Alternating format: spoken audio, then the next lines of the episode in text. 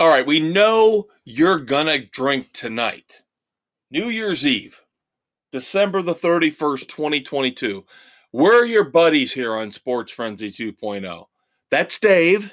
That's Kevin. We know, we get it, we understand. We live that life. We're a little bit older now, a little bit wiser. We stay in and get hammered. We don't go out on amateur night roads. But maybe last night on the 30th, you still went out, had a few too many. Warm up. So we're here, as we always are, each and every Saturday morning to get you through your fucking hangover so you can go out and do it again tonight. Wake up and get ready to roll. Movies, music, TV and streaming, moments of silence, dumbasses. It is the weekend edition of Sports Frenzy 2.0. Now, as 2022 draws to a close, that means just like everybody else out there, Happy New Year, and we gotta top lists. Yep. So we're starting our best of 2022. And since we're not seeing any concerts this week, we figured the first thing we would start off with is our top five concerts of the year.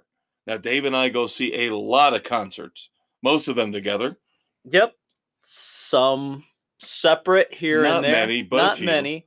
I know I had uh, 16 that I counted up because I hit one with the family that you did not go to. Yes, that would be about what I would say too. Yeah, 15 for me, 16 for you. I did have that one written down. Your goal, Ghost and Volbeat. Ghost Volbeat. Yep. So let's count it down, Dave, as they like to do on New Year's Eve. Let's go from five to one. There we go. My fifth best concert. Now, I, I told Dave I cheated. I'm not taking the whole concert. Actually, I sh- I have to recount because there went to two. You did not go see Garth Brooks. No, I did not. I did not. So, yeah, you get another one on that. So Yeah. And I don't think, did I see one with Cass this year? I don't think I did. mm, you might have. I don't think so. She wasn't here this year. So I think you've got me by two. So I cheated. I'm not counting the entire concert experience unless I want to. Otherwise, I'm only counting the individual acts, whether it be the opening act or the headliner.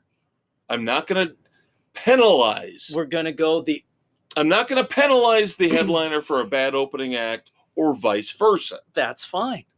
I I agree with that because But I if have, it works, if it all works together, then that's good too. there we go.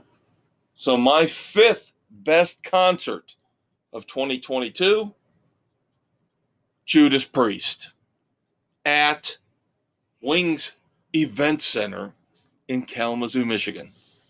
There you go. The Priests do not disappoint. they do Even not. though it was the same encore as last year, the set list otherwise was almost entirely different from our 2021 venture up to Grand Rapids to see them. They were awesome as usual, still bringing it. My fifth best concert 2022 is Judas Priest. There you go. My fifth best, I will say, would be Garth Brooks 2 at Notre Dame Stadium. This time, because it wasn't the going through redoing songs, filming for the special. The weather was beautiful.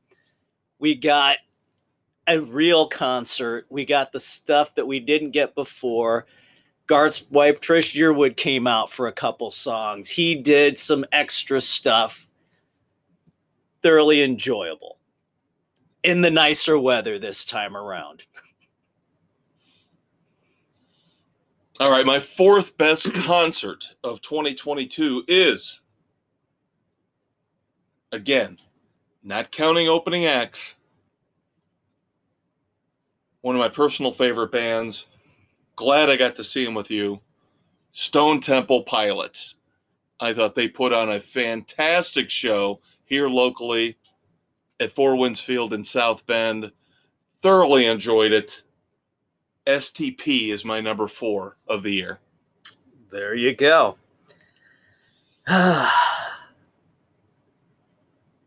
You're hesitating. Billy Joel. Just haven't seen him, and I think it was because the ex the buildup, the years waiting for it The COVID to come years. back. the COVID, the COVID years. years. So there you go. Yeah, and of course, most of the shows that we saw, like Dave said, we're well over 12, 13 shows that we saw. Most most of them are good. Bon Jovi! Bon Jovi oh, sucks! Oh, oh, I've got my three worst. No, oh, you're gonna do worst? I've got my three worst for you, kids. okay. I'm gonna let Dave do that here when we're done. I I guarantee I know what number one worst is. I guarantee. but okay, so I've got Priest at five, STP at four. Third might be a curveball, A little bit of a curveball. Rival Sons, Rival Sons, not Greta Van Fleet. See, I was I'm going. separating Greta Van Fleet. there you go. I will give you that. Rival Sons, I thought were for what 40 minute set. Phenomenal. Phenomenal. I have been listening to them the rest of the year ever since we saw them.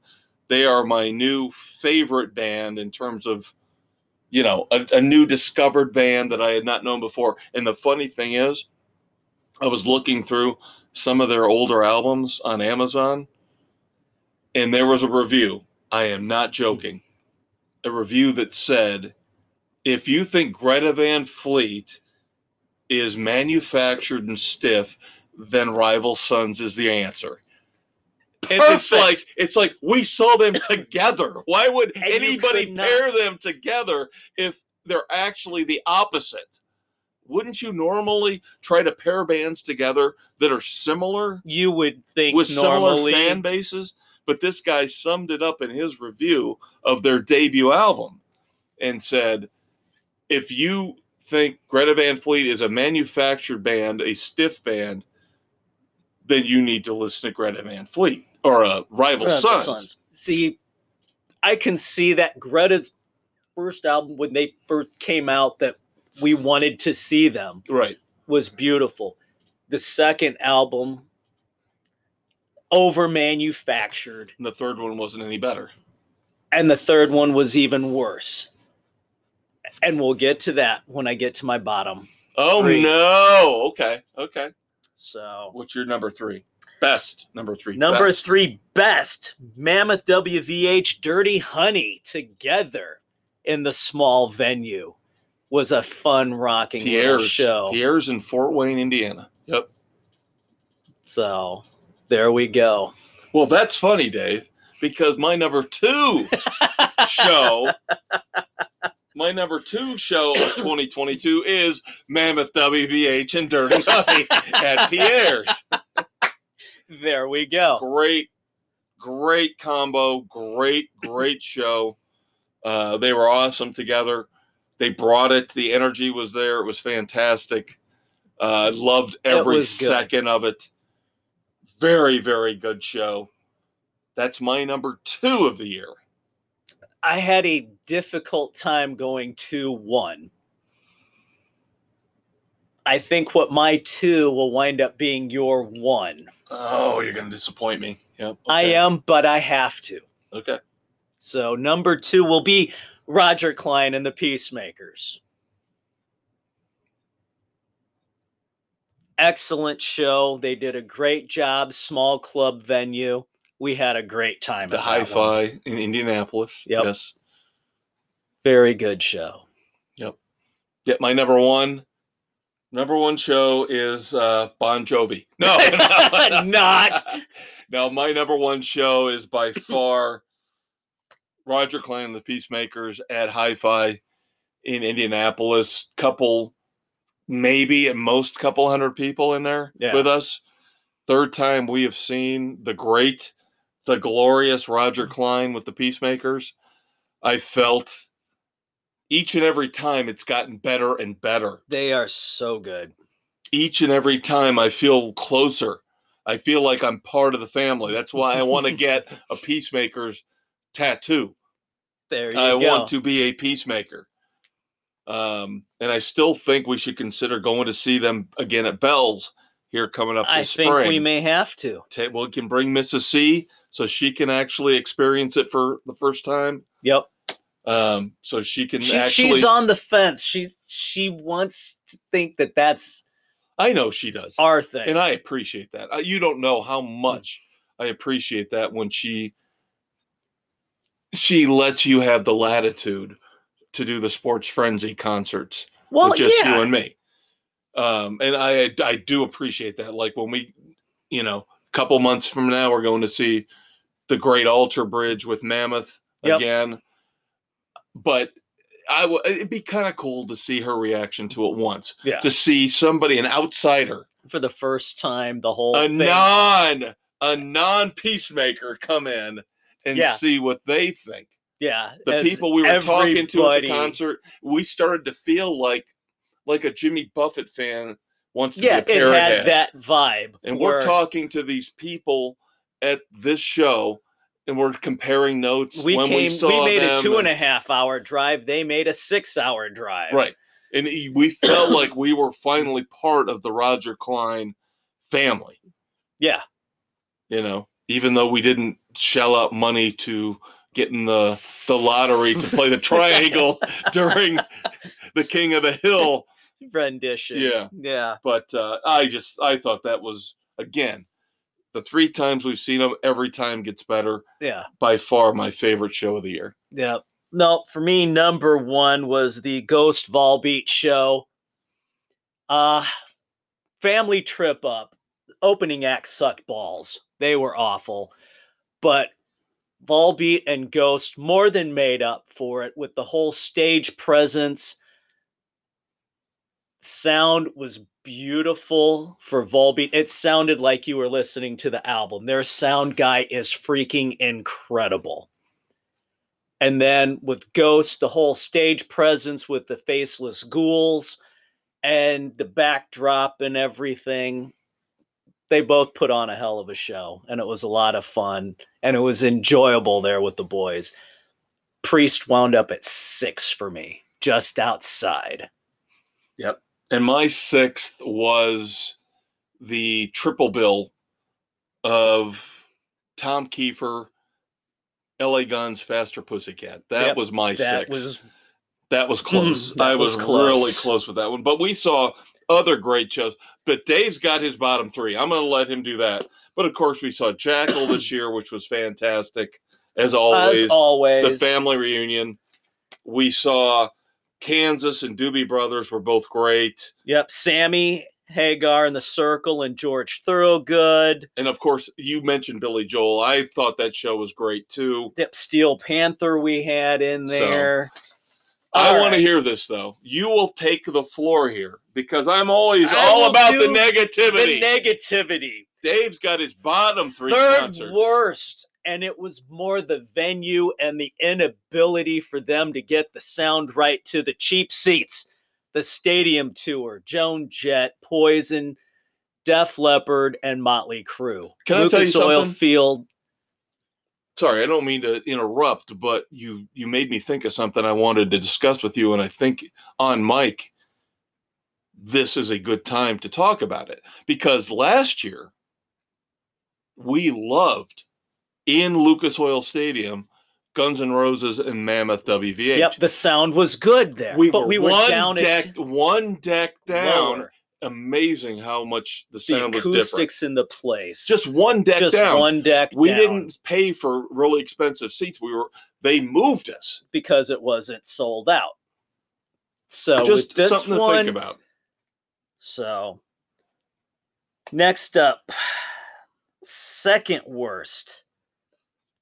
Rival Sons was fantastic, but Greta Van Fleet, not good. Their sound was awful. It kicked out during their first song. They stretched things out. We talked about their albums being overproduced and manufactured their concert was overproduced and manufactured. It was just a big disappointment. So, just not an enjoyable part of that show. Number one biggest disappointment, worst show was Bon Jovi. We've been at the Field House in Indy before with great sound in the similar seats.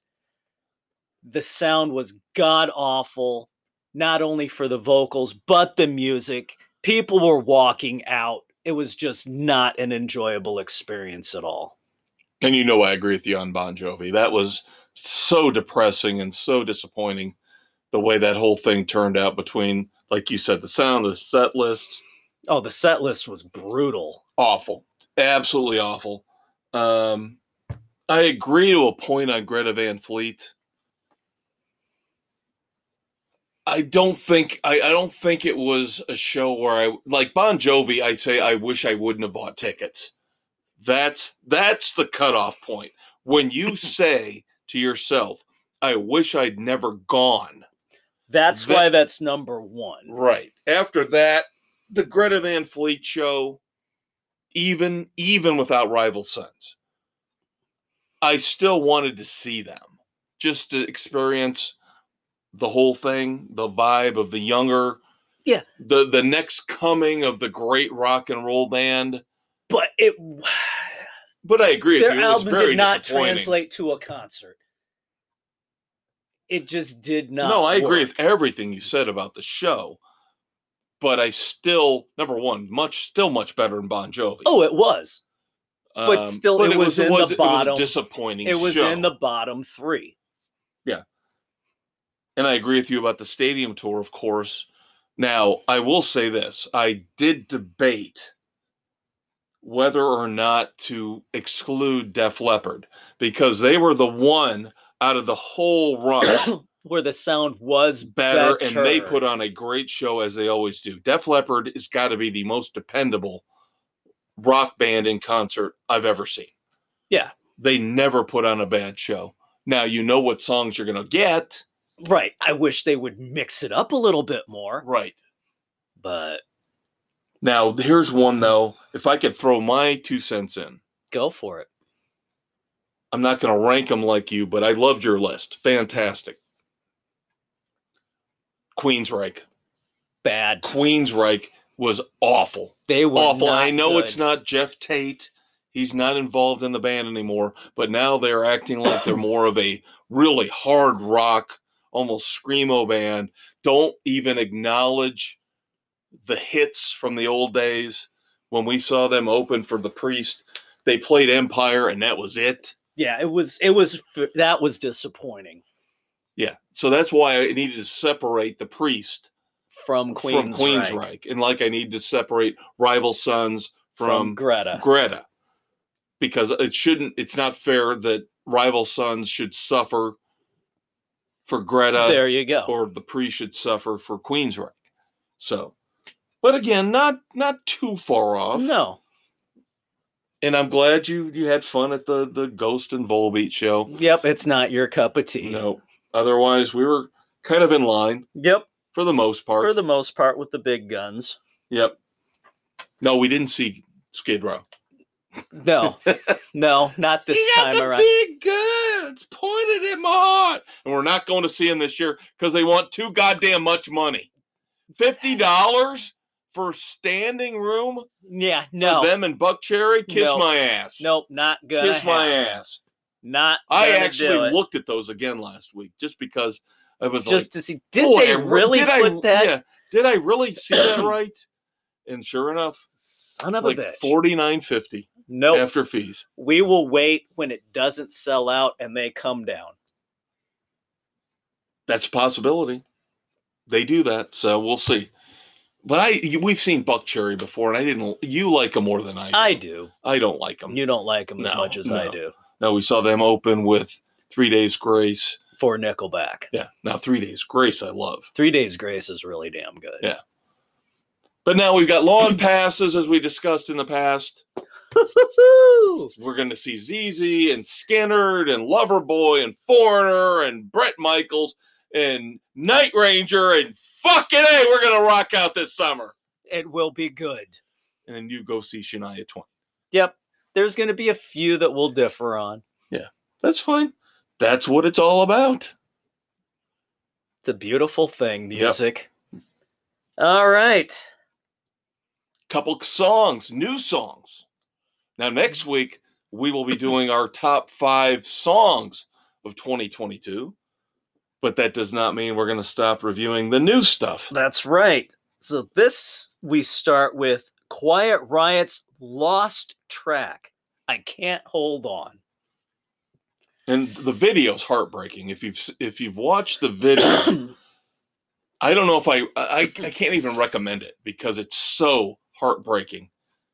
You see Frankie Banali getting treated for cancer in the hospital, and I, I don't know Just- if, we don't need but the song itself, This- it's okay. It's okay. This would have probably been a top 10 80s ballad. Yeah, yeah, I, It would have hit that. top Yeah, 10 in the charts in the 80s as a ballad. Yeah, but now, right up there with Cheap Tricks The Flame, yeah. Which Oh, is God. sad. You that- know, you know, I don't like that song though. Don't. And it's oh, God. sad. You're It's- hurting. No, because this song's better than the It flame is. sucks. The The, Flame flame su- sucks. which is sad because that was their only number one hit. I know, I know. and uh, I And- know they they feel like they've got to play it, and I know And it probably kills them. don't. It probably feels like Robin Zander and Rick Nielsen. They get kicked in the balls every, time, they've got to play it, and it's a shame because that is not indicative of Cheap Trick. No. Just like this song would not be indicative of Quiet Riot. This song is No. better than The Flame, but to me, I can't give it higher than two. It's a two frenzy song. It's a two frenzy. I gave it a week, two and a half. not. It's not terrible. It's not terrible. It's, just a decent little song, but it's not Quiet Riot. Yeah.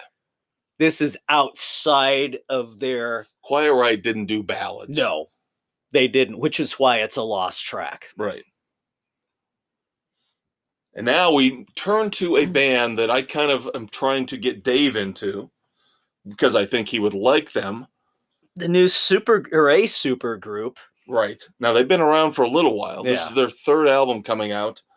First single off that third album is Xanadu, the Winery Dogs, Richie Kotzen, Billy Sheehan, Mike Portnoy, Portnoy, drummer for Dream Theater, Billy Sheehan, of course, bass player for Mr. Big and David Lee Roth. Richie Kotzen had a brief stint replacing Bret mm-hmm. Michaels in Poison. Yep, he's doing vocals and lead guitar. Right. And the guitar intro on this was freaking phenomenal. Yeah, Yeah, I have the first two Winery Dogs albums. I like this band a lot. Not a lot of fanfare though. They don't get outside of mm. Eddie Trunk. Eddie Trunk loves them. He always interviews them, puts them on his podcast in a Sirius XM show. Um, He's the reason they got Kotzen in there. Xanadu is a really good song. Really It good is. song. This is very solid. Yes. Um, I give it three frenzies. Right on the money where I have it at three. Yeah, it's, it's- enjoyable. I want to hear more from them. Yes, Kotzen's vocals maybe a little weak. Little weak. The vocals. A little on this one. but uh, again, I recommend to Dave. He listens to the first two albums um, because they're just as good. And I will be definitely checking out three, the upcoming album from the Winery Dogs. Yep, that is definitely one we have got to do the full album review. oh, we will, we will, because if nothing else, we've got nothing else to review. Nothing else out there. Yeah. So there you go. All right. Now, we talked about earlier this week on our regular Sports Frenzy podcast about we don't want to be so negative Right. all the time. Because we, got- always have the dumbass of the week.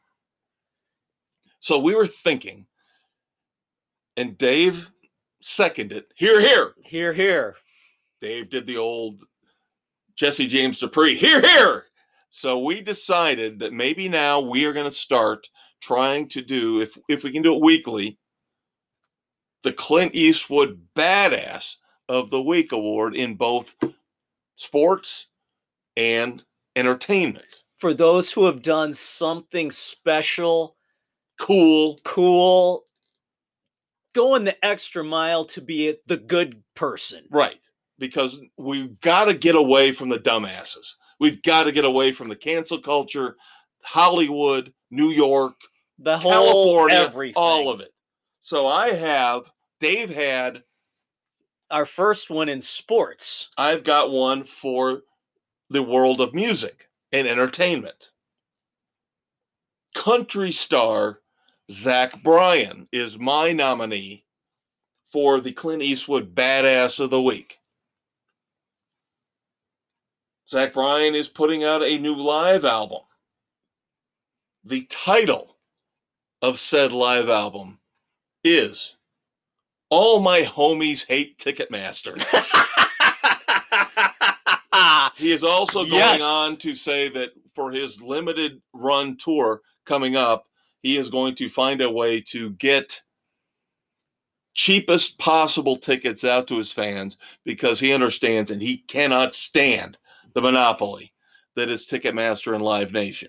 here, here. So, the inaugural weekend edition Clint Eastwood Badass of the mm. Week, Zach Bryan. All right. Love it.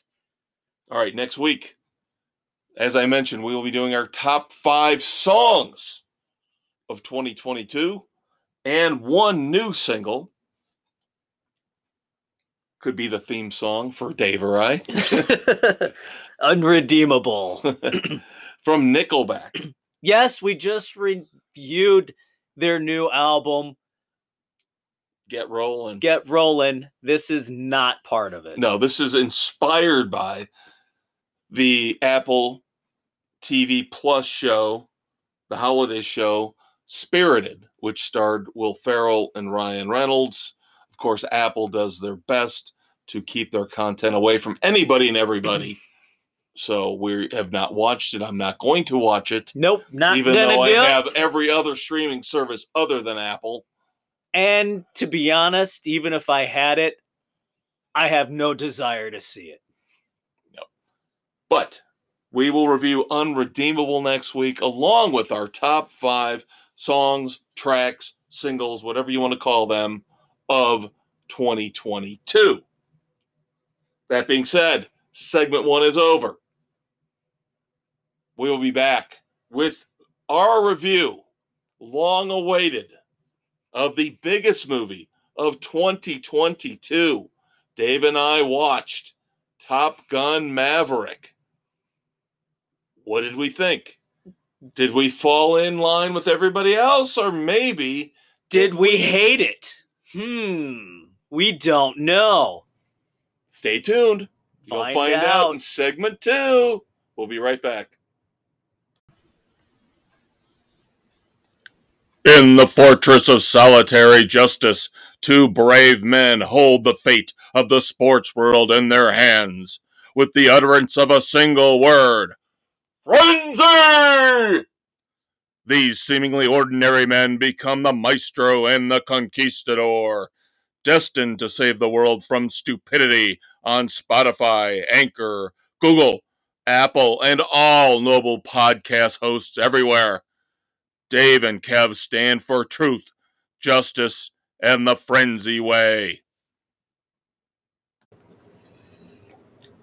Happy New Year, everybody out there. I'm the Conquistador Dave Height, And I'm the maestro, Kevin Crane. and welcome to segment two of Sports Frenzy 2.0, the weekend edition, here dropping New Year's Eve morning as we tape the 28th of December. Getting ready to ring in 2023. Hopefully, things will improve a little bit over the last few years that we've had. It's got to get better, right? It's gotta get better, right? It's gotta get better. Got to get better. And then it's All right. gonna get better on Spotify, Anchor, Google, Radio Public, Pocket Cast, Amazon, Audible, Apple, Overcast, Castbox, and Stitcher! Movie time, kids. All right. The biggest movie of 2022. It is time for the best movie critics out there, namely Dave and I, to review Top Gun Maverick, which just hit on Paramount Plus over the past week. Of course, over $700 million at the domestic box office. You know my disdain for Tom Cruise. I've made no secret of it over the year and plus we've been doing the podcast. I didn't want to like this movie. It was actually not horrendous. See now you you and I have I don't want to say differing opinions on Tom Cruise because he's not my favorite, but yes, we have our our disparaging views on disparate views on the Reacher movies, the two Reacher movies. I was willing, even though we know he's short, he's not even close to being physically what Jack Reacher was. The movies themselves are written well, they're done well, in my opinion. There you go. I love, love, love, love the Mission Impossible movies. I can't get enough of them. I can't wait for Dead Reckoning He's parts one and two. Fantastic in the Mission Impossible movie. Ethan Hunt That's his role. That's changed, his realm. the whole dynamic of Mission Impossible up while still staying staying faithful to the original Peter Graves, Martin Landau, that whole vibe from the original TV series.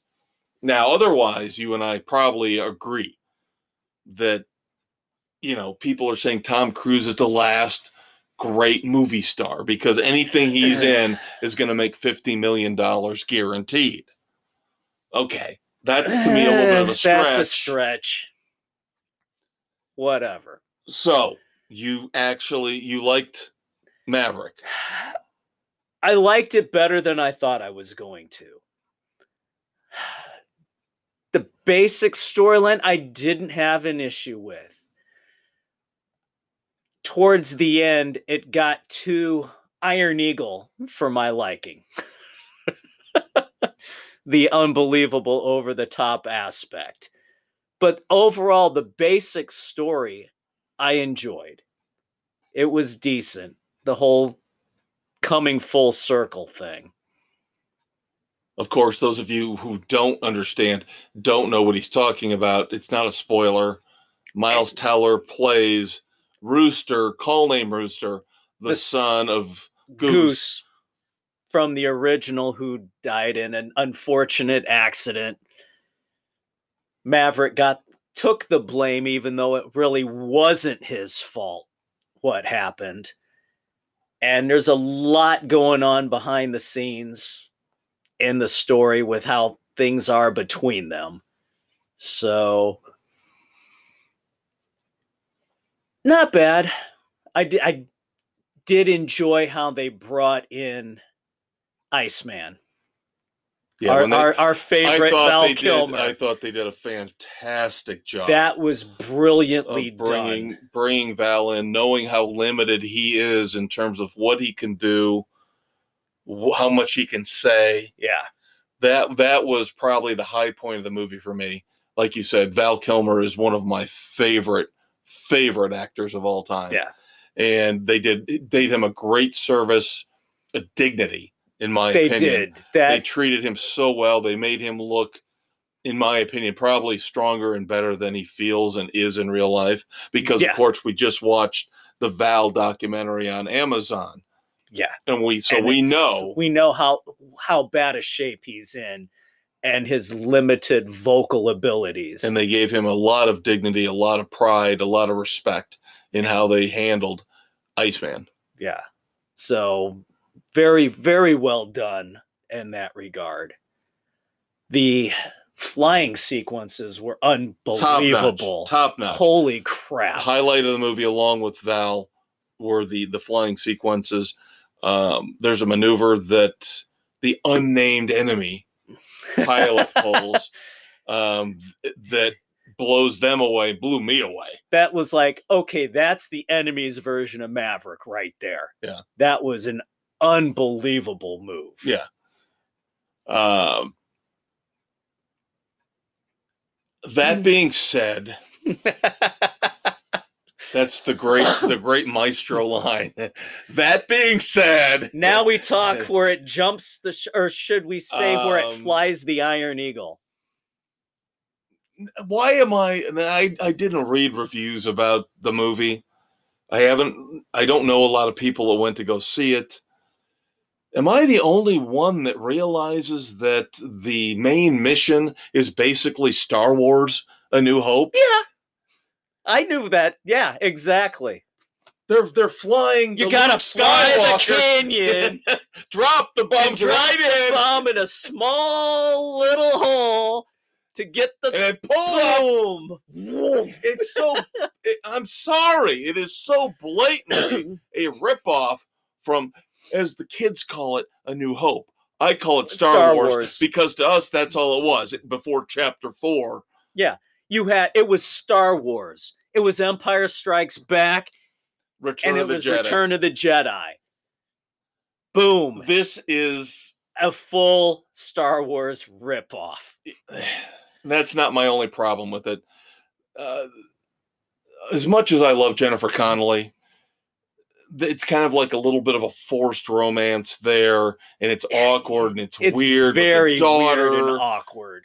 And then of course you've got to have the the What- PC crew. What the hell was the whole damn sailing scene supposed to be about? By the way, No idea. No idea. No idea. That was just bonding. I guess that was bonding between the two of them. And you know, of course, you've got to have a female fighter pilot make the cut at the end because otherwise, you know, people are going to get mad and upset and angry and and yell and scream and but beyond that, the whole the whole thing with Rooster and Maverick and the the reconciliation felt forced as well to me. it did. Um, I gotta admit, this is not. I'm I, I'm I'm mixed. I'm torn on this because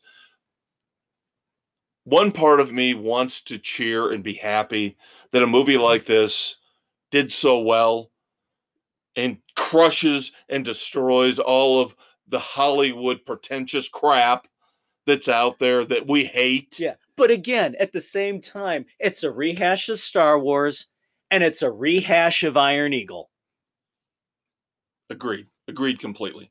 Um, and as as valiant an effort as Tom Cruise puts in, and everybody in the movie tries to do their best. Jon Hamm plays the dick, the dick, you know, head of the the, the unit, the Yeah. Top Gun unit, as best as he can, trying to squash. But everybody else is, oh Maverick, we really want you to do well. We really want you to win, Maverick Yeah. it seems like while we're we're supposed to be dealing with a life and death situation, a, a worldwide crisis with an again an unnamed enemy, an unnamed it's always an unnamed enemy, isn't it? very carefully written as an unnamed enemy. Note that because we don't want to piss off North Korea or Russia or anybody like or that. Iran or Iraq. So it's just the unnamed enemy.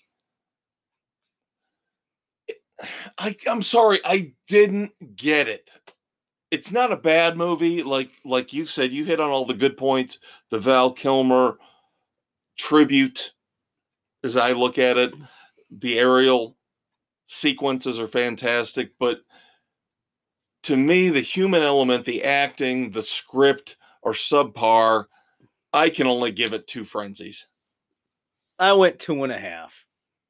I was edging towards two and a half, but it's I, it's right in that realm. the more I thought about it, I couldn't give it two and a half just because two and a half is to me a, that a extra half bare was minimum the extra recommendation. the extra half was it. the aerial stuff.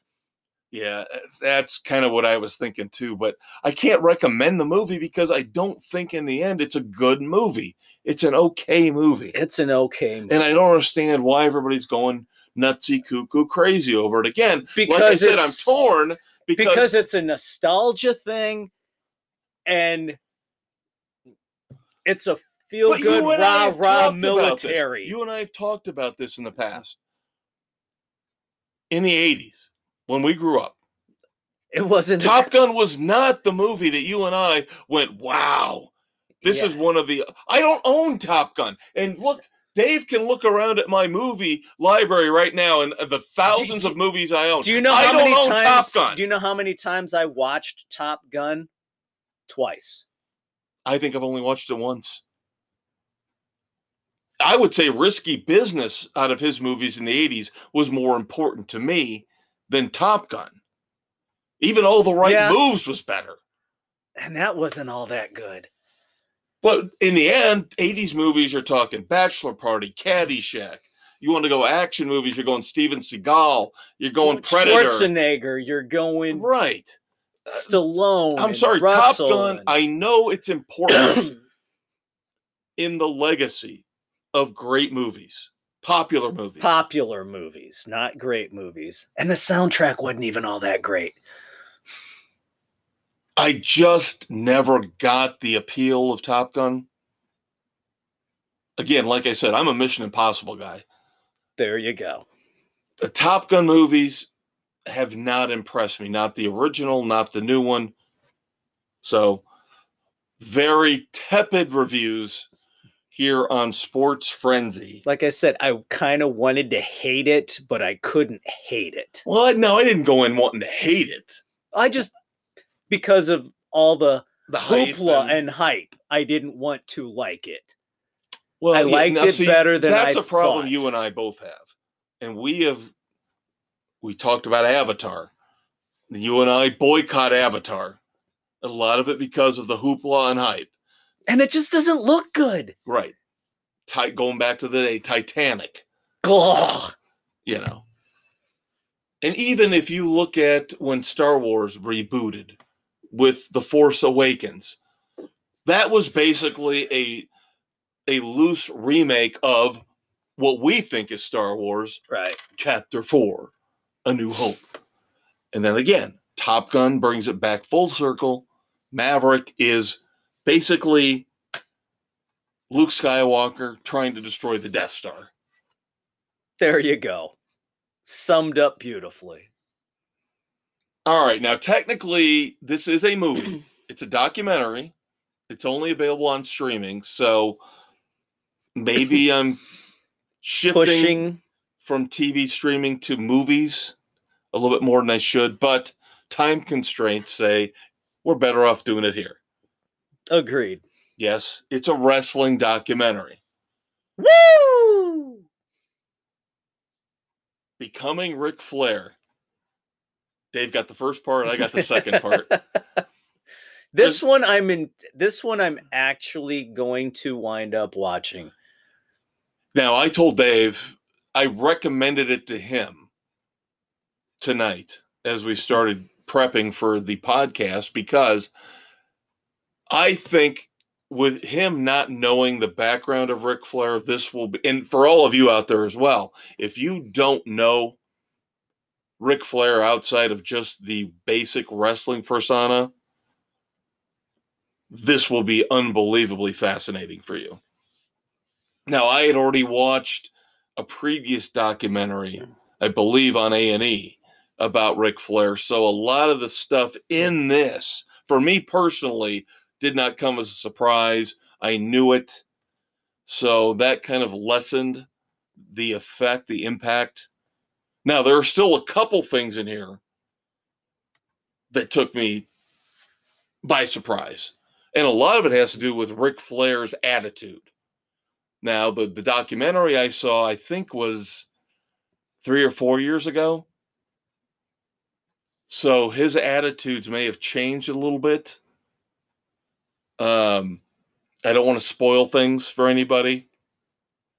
But of course, he has had multiple near death Yeah. brushes. Of course, the rise and fall, the rise and fall between, uh, you know, the NWO and WCW and WWE, WWF, all the different wrestling leagues he's gone through. Um, but the thing is, he is considered by many the greatest wrestler of all time. More so because of his promos and his mic skills than his wrestling skills. You know, there are rap songs that feature him. He's a paragon of self promotion. He has got some of the greatest lines, though, ever. You don't need to go to Disney to ride Space Mountain. Space Mountain's right here. Yelling at the crowd. My shoes cost more than you make in a year. Limousine riding, jet flying. He was the man when it came. You did want to be Ric Flair because he is so cool and so awesome, even with the peroxide blonde hair. Uh, again, I, I'm not going to talk in detail about the documentary because I want Dave and I want you guys to go see it. If, again, if you don't know the background of Ric Flair, his family relationship, of course, his daughter now Charlotte is a very successful female champion Yep. in the WWE. It's a fascinating story. See, I'm intrigued because he's telling it. Yes, yes, he is. He is telling it. They brought in an ESPN um, reporter to interview him, so you get all the emotions. You get everything. You get the arrogance. You get the the sadness, the depression, the jubilation. so at some points, he's watching his old highlights on a big screen and you get to see him and how he reacts to the the moments in his career in his life. Um, now, again, taken take this in mind. I am reviewing this as somebody who's already seen, A biography. so I'm giving it two and a half frenzies just because a lot of the stuff was repetitive for me. For me. But again, for those of you who have not delved into his career, his life, seen a biography or read a biography of him before, this will be ultimately completely fascinating because this is going to be more more intriguing than anything you get out of Hulk Hogan or Randy Savage, any of those guys. The, Ric Flair has got the most intriguing, for better or for worse, life of a professional wrestler you could imagine. So, two and a half. Personally, I give it the barest of recommendations. But again, qualifying it one last time, if you have not seen anything previously, it's going to bump up. It's going to be a higher, higher rating for you. Because again, for me, a lot of it was repetitive. All right. There you go. All right, I think we're moving on to books. Well, I had a little bit of movie news Okay. that came out late last week that two Ana de Armas fans have sued Universal Studios over the film yesterday because they rented it based on the trailer that showed her in the trailer. All her scenes were cut. And so now a judge has actually ruled that the ruling was at its core, a trailer is an advertisement designed to sell a movie by providing consumers with a preview of the movie. Now it's limited to the representations of whether a scene or actor is in the movie. So the case is allowed to go on and rulings and judgment will be coming. So Hollywood will no longer be able to play a fast one with your emotions in yeah, now trailers. this one was an interesting case, and I think we briefly mentioned this a while back when the the rumor of the potential case first popped. right. It's taken place and the judge has ruled it can go forward. Right. And the thing is, this is stretching it farther. This is not a scene that they're showing in the previews that doesn't make the movie. It's an entire actress. Yes. person who they are implying is in the movie who's not. Yeah. So to these guys, the only reason they rented it was because she was in it. And all of her scenes were cut.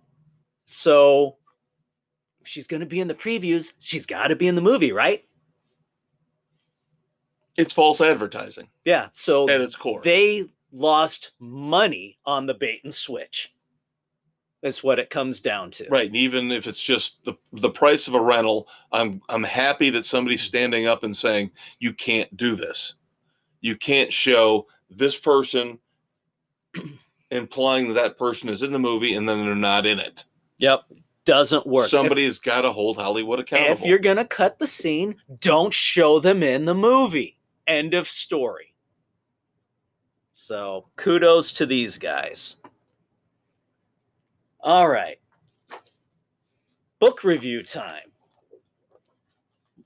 Late last week, I finished reading David Baldacci's latest installment in his Memory Man series, Long Shadows.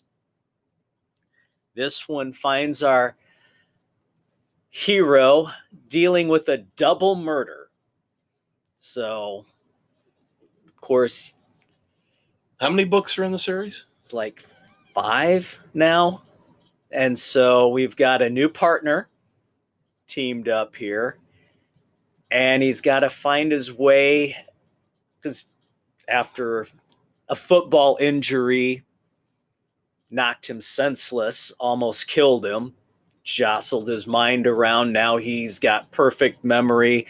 He sees emotions and things in different colors. So when he arrives on a murder scene, it's all electric blue.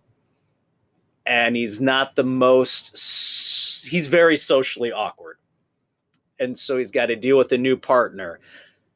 They're sent down to investigate the murder of a federal judge and her bodyguard. Bodyguard was shot. The judge, she was brutally stabbed. What the hell happened in two different ways of the murder? And so there's a huge mystery involved. The conspiracy trying to figure out what happened while they're being at the same time set up to fail by the FBI, since he's only a consultant and does not play by the rules. So, not a bad little ride. I thought it was going to go one way, and it had a nice little twist at one part. So, very interesting in that regard. So I will give it three for Long Shadows. And so Baldacci's got how many series going on? He's got the one that I've dabbled in, The Archer. the Archer series. He's got right? the Memory Man. We have not had a Will Robie, his uh, assassin, in quite some time. Um, yeah, those are now just how many couple. books how many books were in that series? The Robie, Yeah. like four or five. Still it's a series. Still, it's a series, and we haven't had one in like five or six years. Right. So we're, I'm waiting on that one. But yeah, when he does the the more action oriented stuff, very good. I haven't read any of his what I would call chick lit. He's done a few of, but for the most part, I will read Baldacci. Chicklet. Listen to you. You're such a It's terrible. what it is. Haven't you ever heard of hashtag me too? maybe. so check out Long Shadows, check out the Memory Man series. They're worth the read. All right, since we're talking about books, comic books kind of counts. Yes. Yes, they do. Reading is reading. One of the few times on the the podcast where I will acknowledge birthdays outside of course ours because those are days that should be national holidays. Paid time off. Conquistador Day and Maestro Day should be paid time off. Everybody should get a free six pack of beer in their garage. But of course, Eddie Van Halen's birthday, David Lee Roth, Sammy Hagar's, of course. But today, as we tape, the 28th of December, 2022, very special birthday. This would have been today the 100th birthday of the great, glorious Stan Lee. Ah, Man who shaped my life in many ways with his unbelievable creations. of course, the X Men, the Fantastic Four, Spider Man, the Hulk. uh, basically the Marvel universe. Uh, I don't want to go there because, of course, that'll piss somebody off. Somebody's like, no, I came up with Ghost Rider, or I came up with this, or I came up. Stan Lee is the founder of Marvel Universe. So suck it, people. And he was in Mallrats. So Damn straight. that in and of itself gets him a place in the Sports Frenzy Hall of Fame. But for this being his 100th birthday, it needed to be said, it needed to be acknowledged. So, Excelsior, Stan Lee, up there in heaven, as you write comic books, turning God into some kind of a superhero with a cool ass suit, probably a cod piece, dealing with teenage angst as he tries to awkwardly figure out how to approach Mary Magdalene or whoever. God help the us. great Stan Lee has to get acknowledgement and tribute here on Sports Frenzy. Absolutely. Then finally, off the beaten path to wrap up segment two pop culture, kind of a general thing. The end of humanity as we know it is coming. The first automated McDonald's has opened in Fort Worth, Texas. We knew it was coming. All of you people wanting $15 an hour to stare at your fingernails and barely Put- acknowledge the customer at the counter. And are- put the orders in wrong. this is what you get.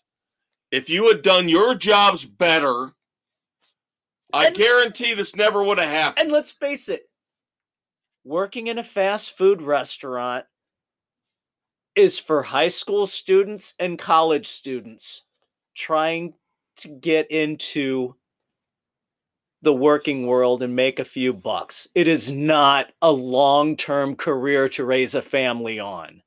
Right. And I had great, great times at McDonald's when I was working there through my high school years and a little bit in my college years. Great times. I met some great people, had great times. But again, as Dave said, not a career choice. Should not be a career choice. Should be Unless a you're going to be a manager should be a stepping stone to, to, bigger and better things. things. So you can make money to pay your tuition off. So you can become a podcaster like Dave and I. That's it for segment two. Segment three coming up. Lots of TV and streaming to talk about. I have got tons of reviews for you. We've got to talk about the latest episode of Doom Patrol. We've got dumbasses galore this week. So stay tuned. Dave and I will be back for one final segment coming up in just a few seconds. Hello, this is Will Smith. You might know me as the original Fresh Prince of Bel Air. You might also know me from Bad Boys 1, Bad Boys 2, and Bad Boys for Life. And now you must also know me as an Academy Award winning actor for King Richard. Also, by now, you know there are two things I do not like people talking about in my presence namely, my open marriage and my wife's lack of hair. Well, now there is a third thing you do not talk about in front of Will Smith. You do not talk about Sports Frenzy 2.0. My boys, Kevin Dave, will hit slap the sports world in Hollywood each and every week on Sports Frenzy 2.0 and the weekend edition on Spotify, Anchor, Google, Radio Public, Pocket Cast, Breaker, Apple, Overcast, Castbox, and Stitcher. Just remember, keep Sports Frenzy's name out your damn mouth.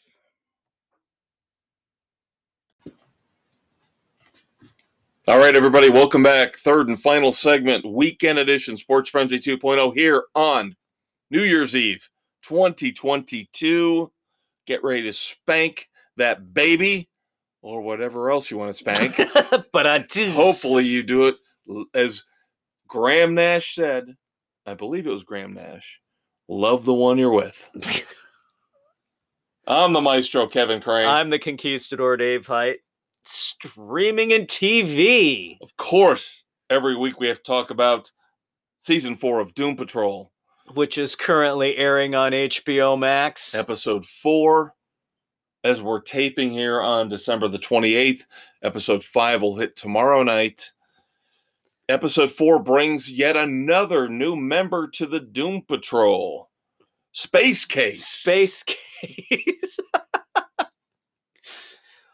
wow. Very that's- interesting story behind Space Case. Basically, a comic book character come to life.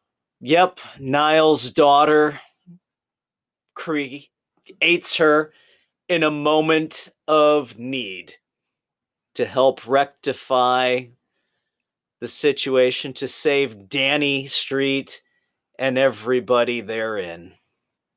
But of course, we're still dealing with the impending arrival of Immortus, which I'm sure will happen right at the end of episode six when they take. Their break.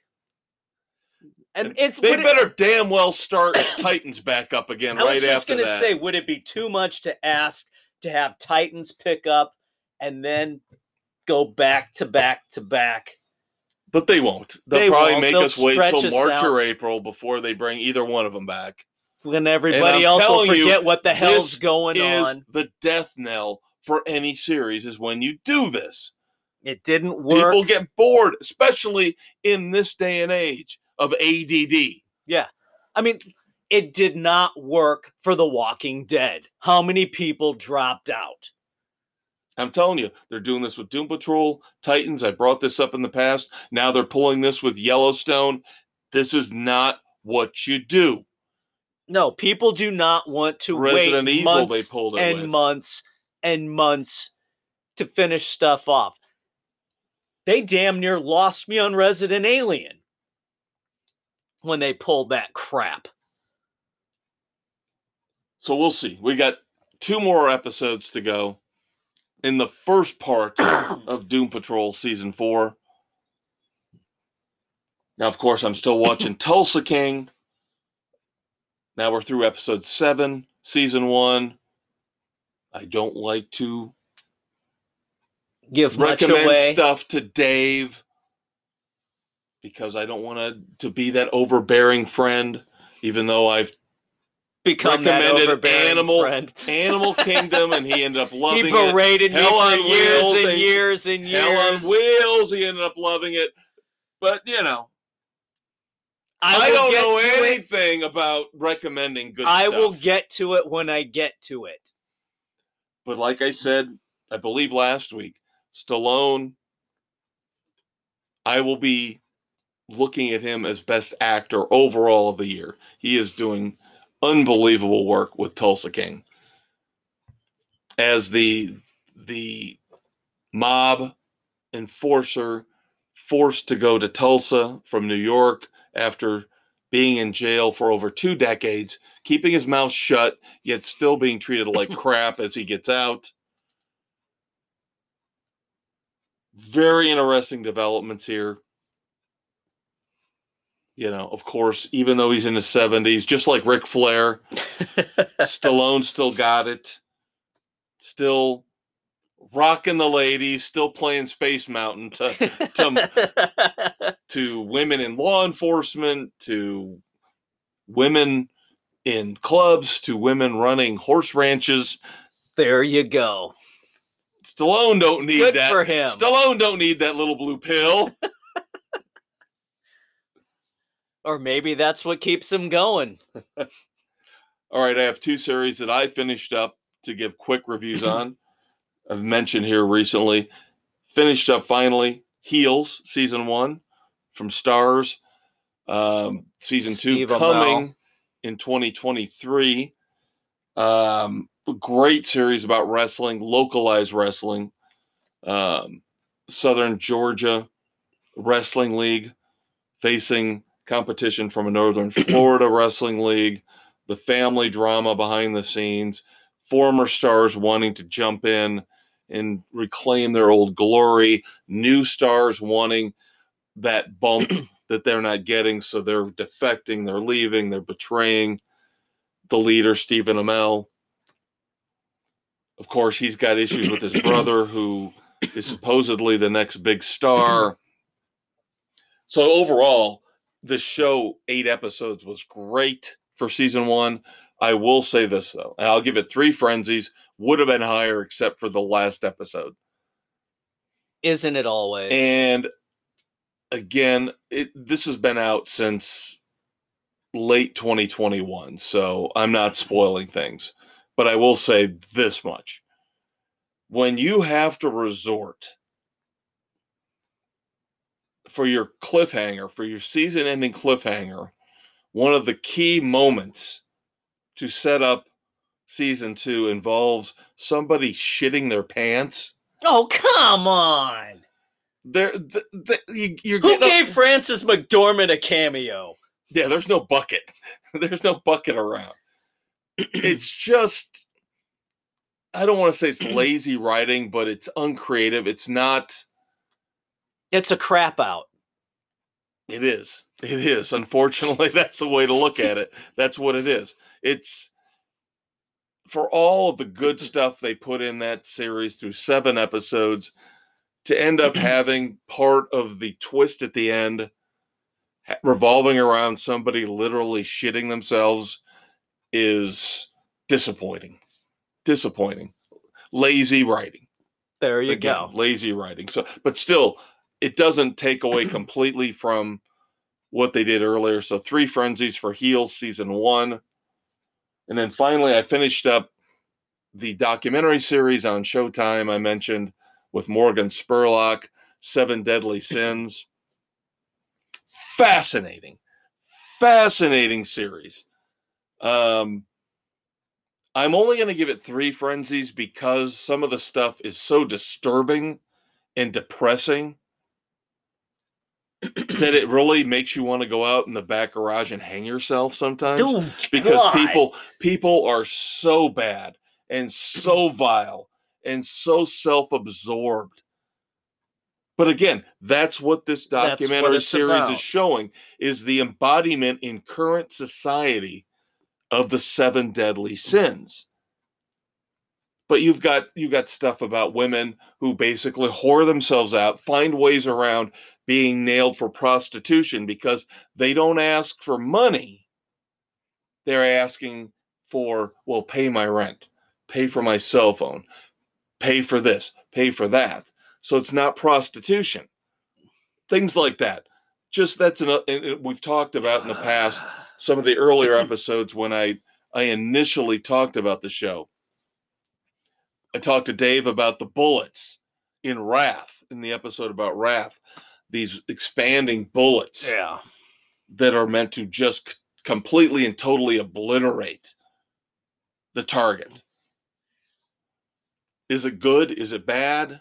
Depending on how it's used, who gets a hold of it. Yeah. It's Yeah. a fascinating, fascinating documentary series.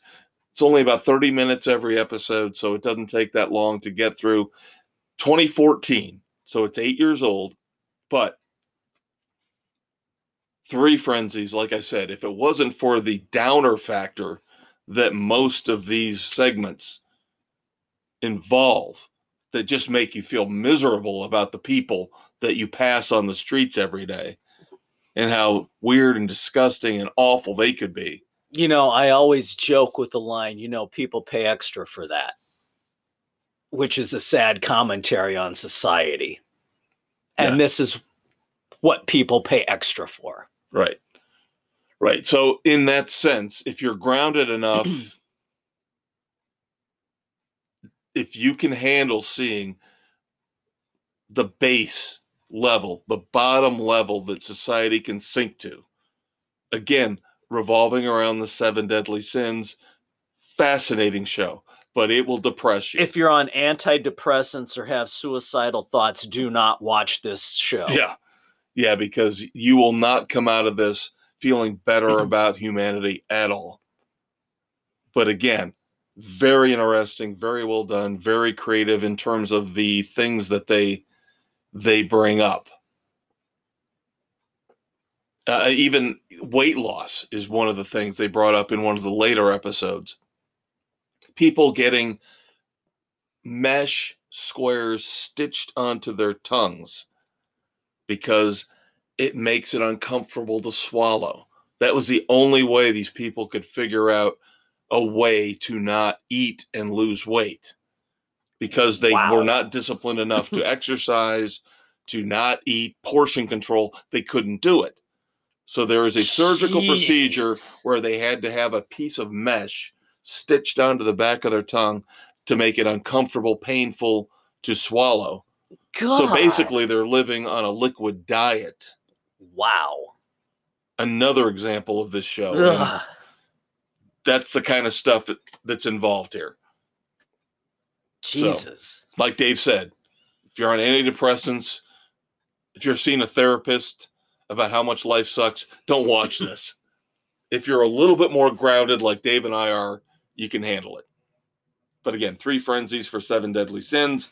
That being said, we need to move on to better stuff, which would be the premiere of the trailer for that 90s show coming in three weeks on Netflix. Don't feed him, kitty. That's how the whole thing started the last time. God, I love Red Foreman. We do. We named not only a segment here on the weekend edition, but on the regular Sports Frenzy edition. He's been around our show for 30 years. Red Foreman is the awesome judge of everything that is stupid in the world. Yep. Come on, we just got rid of all the dumbasses. oh, his lines are epic. Yes, the trailer now is out. Of course, you get to see all of the the old characters coming back. Minus one. Yeah. Trial pending. Yes. Hyde does not look like he's going to be on the show anytime soon. But we see Fez, we see Donna and Jackie, Eric, and Kelso, and of course Kelso's kid. I can see you can see where this is going a mile away. God. Kelso's kid is going to hook up with Donna and Eric's girl. Yeah, you know it's going to happen. Cats and dogs colliding, mating together. I can't wait. Mass for- toking. What is Red gonna say about that? That is gonna be the whole first season. Is those two hooking up and trying to keep it away from Grandpa? And yes, they're back in the basement with the circle. Yep, yep. Some new kids, of course.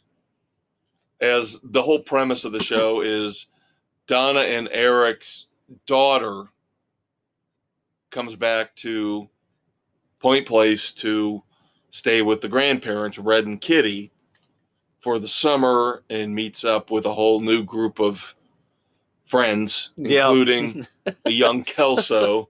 Oh, Help us. So we will see. the only thing that worried me about the trailer was that I don't and it's just a trailer, so you don't know. You don't you don't get the full character development. Right. I don't see the charisma in these kids that I did in the, In the original group. originals. Yeah, we'll we'll have to see. It, it it took them a couple of episodes to find their groove too. Right. Right. That's why I'm saying it's just a trailer. I don't know. Yep, it, I'm not going to judge based on that. It, it it took a couple episodes for them to find their way. It'll Yep. take these kids the same. Yep. But I cannot wait. Cannot wait So looking this. forward to it. And we, of course, will review each and every episode here on Sports Frenzy oh. 2.0. Time for moments of silence. It is. We have one, or I have one for us this week.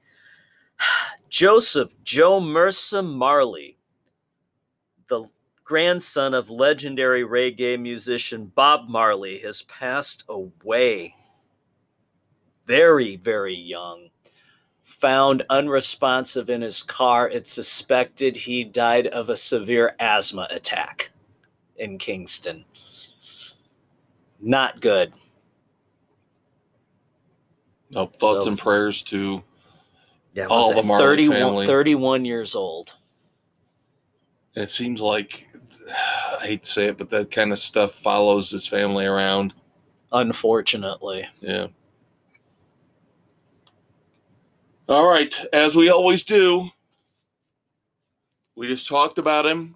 You know him, you love him. He is the arbiter of dumbasses everywhere. He is Red Foreman, and on Sports Frenzy 2.0, each and every week, we give you the Red Foreman dumbasses of the week. We have got three for you here in the world of entertainment. Let's start off with the Bail Project. The Bail Project is a group God. centered around prison reform with multiple celebrities tied tied in, not only promoting it but financing it. Financing. John Giving- Legend, Danny Glover, Richard Branson at the forefront. Yep. Going out of wherever, whatever states, they do not have a license to be bail bonds people. No, they pay cash. They bonds. pay cash bonds to people who can't afford it. They don't bother to look into what's going on, what the histories are. They just say, oh, well, this person needs bail to get out. We'll just give them the money. So the Bail Project had to close their Las Vegas branch after, even though they say it's not connected. Oh, it's a restructuring of the project.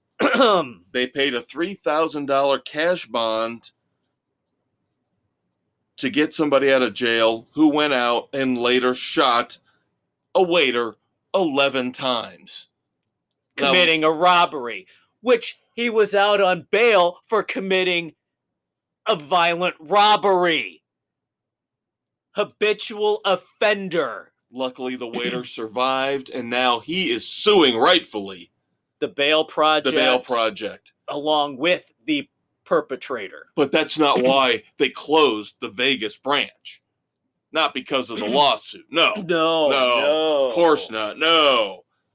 Hollywood, once again, you idiots out there, all you rich celebrities, prove You don't have a frickin' clue what's going on in the real world. you are dumbasses. Why don't we stay with that theme? Let's. It's not enough. Dave, let me ask you this. If you said something, now we don't because we're brilliant. Everything we say on Sports Frenzy, we always say we are not apologizing because we think this stuff out. We say what we mean. And if you don't like it, kiss our ass. That's it. End of story. right. But of course, we don't say stupid things. But a celebrity who says something stupid once, they are forgiven in Hollywood. Right? Hollywood Right. turns the other cheek, says, Always. okay, okay, you said something stupid. Just don't say it again. don't say it again. Don't go down that road again. Just walk away. Just go back to your show or whatever you're doing. Don't. Isn't it amazing how stupid these people are doubling down on the idiocy? And then s- claiming they weren't doubling down. Whoopi Goldberg Can't keep her stupid mouth shut. comes out yet again after initially erroneously saying the Holocaust was not about race, getting suspended for a couple weeks from her show. Now comes out recently and comes back and says it again. Says it wasn't about race. The Holocaust wasn't about race. People call for her firing. And she's trying to say, I was answering a question on what happened. And I was just saying what was said. Now, finally, right. finally, this is like Kyrie Irving. Right. Kyrie Irving and his whole thing with the the Amazon, you know, Jew hating movie link. Yeah. Finally, Whoopi comes out and says, "I will admit now that the Holocaust was about race." Because she realized she was going to be ostracized from Hollywood Yet she again. didn't. Here's the one thing that we've never really talked about. What is her name? I have no freaking clue. No. What's her stage name though? Not a real name. Whoopi What's her last name? Goldberg. Hmm. Isn't it did she amazing how she took as a stage name a Jewish last last name, name. yet is so ignorant and stupid and disparaging towards the Jewish population, the Jewish race? Amazing to me. Now, Dave and I are not Jewish, so we just uh, we find this offensive and this is as bad as racism. It is. This is as as- Anti-Semitism is racism. Come on. it, it, I don't care about the Black Lives Matter stuff. This is as bad as that. And the fact that she gets away with it yet again pisses me off beyond all belief. Pisses me off beyond all belief that Whoopi Goldberg, with her fake Jewish name, is so ignorant about the Holocaust. Yep, it's absolutely, utterly amazing. I think we need to zip tie her and Kyrie Irving together in the cargo bay of the plane of doom. I think that is a brilliant idea.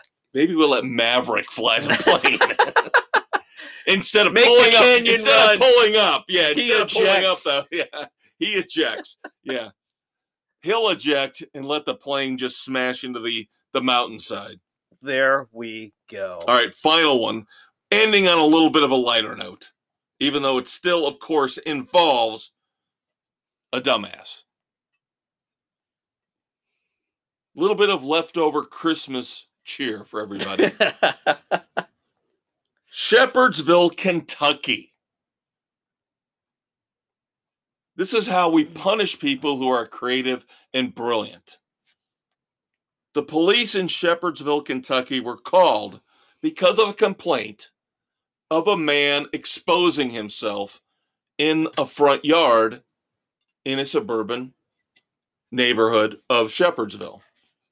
Police arrive on the scene to find out that it's a mannequin in an elaborate homage to cousin Eddie from Christmas Vacation, a oh. man in his bathrobe. holding the the sewer, you know, the the the RV sewage line. Shitter's full. But Oh, the police God. are called because, of he this. was now, I, mannequin I do, in a I do have short to. I do have to say, I wonder if it wasn't somebody calling to get publicity for this. you gotta wonder, don't you? You don't. I mean, it, it's obvious. You stare at the thing for five minutes. It's not it's moving. not moving. Duh. Come on. So I wonder if somebody didn't just do this to get the publicity. But the homeowner is very cool. I like now the they don't drink, so they got the Budweiser can the mannequin is holding from their neighbors, and the neighbors say, "No, no, this is all on the up and up." They love that movie. Next year, they're going to do Clark Griswold falling off the roof. so this is a qualified dumbass. Yep. If somebody did actually call the Then- police on this, Then they're the would be a full-on dumbass. But otherwise, brilliant, brilliant move. Yep. Hey, this year we added the uh the station wag the inflatable for our front yard, the station wagon with the tree. And next year we're going to think about adding the tenement on wheels. for our Christmas decorations. What says Christmas better than extravagant, creative decorations? Exactly. He's a conquistador, Dave Height. He's the maestro Kevin Crane. We hope you had a great Christmas. We hope you have a safe New Year's. If you don't want to go out for amateur night, please stay at home, enjoy yourself. You know, and I, when I say that, I mean by any means necessary. have your own little Christmas vacation. And hey, over the last year, we've given you enough recommendations to keep you occupied. Yeah, definitely. You've got enough movies, enough music, enough TV and streaming shows to check out.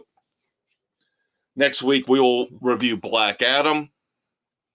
Uh, again, in terms of music, we will review our top five songs of the year along with new Nickelback. Yep. We'll give you our review of episode five of season four of Doom Patrol. Dave will probably have 14 books read by next week. Now so I'll have one more for you. Jesus. Jesus. I get eight to 10 books done a year. And you literally get that much done before you go to bed at night every day. Not quite. I I think I'll be ready to review the new Jack Reacher, No Plan B, in about two weeks. Okay. Trying to think how many months ago did it come? Oh, shut up, Dave!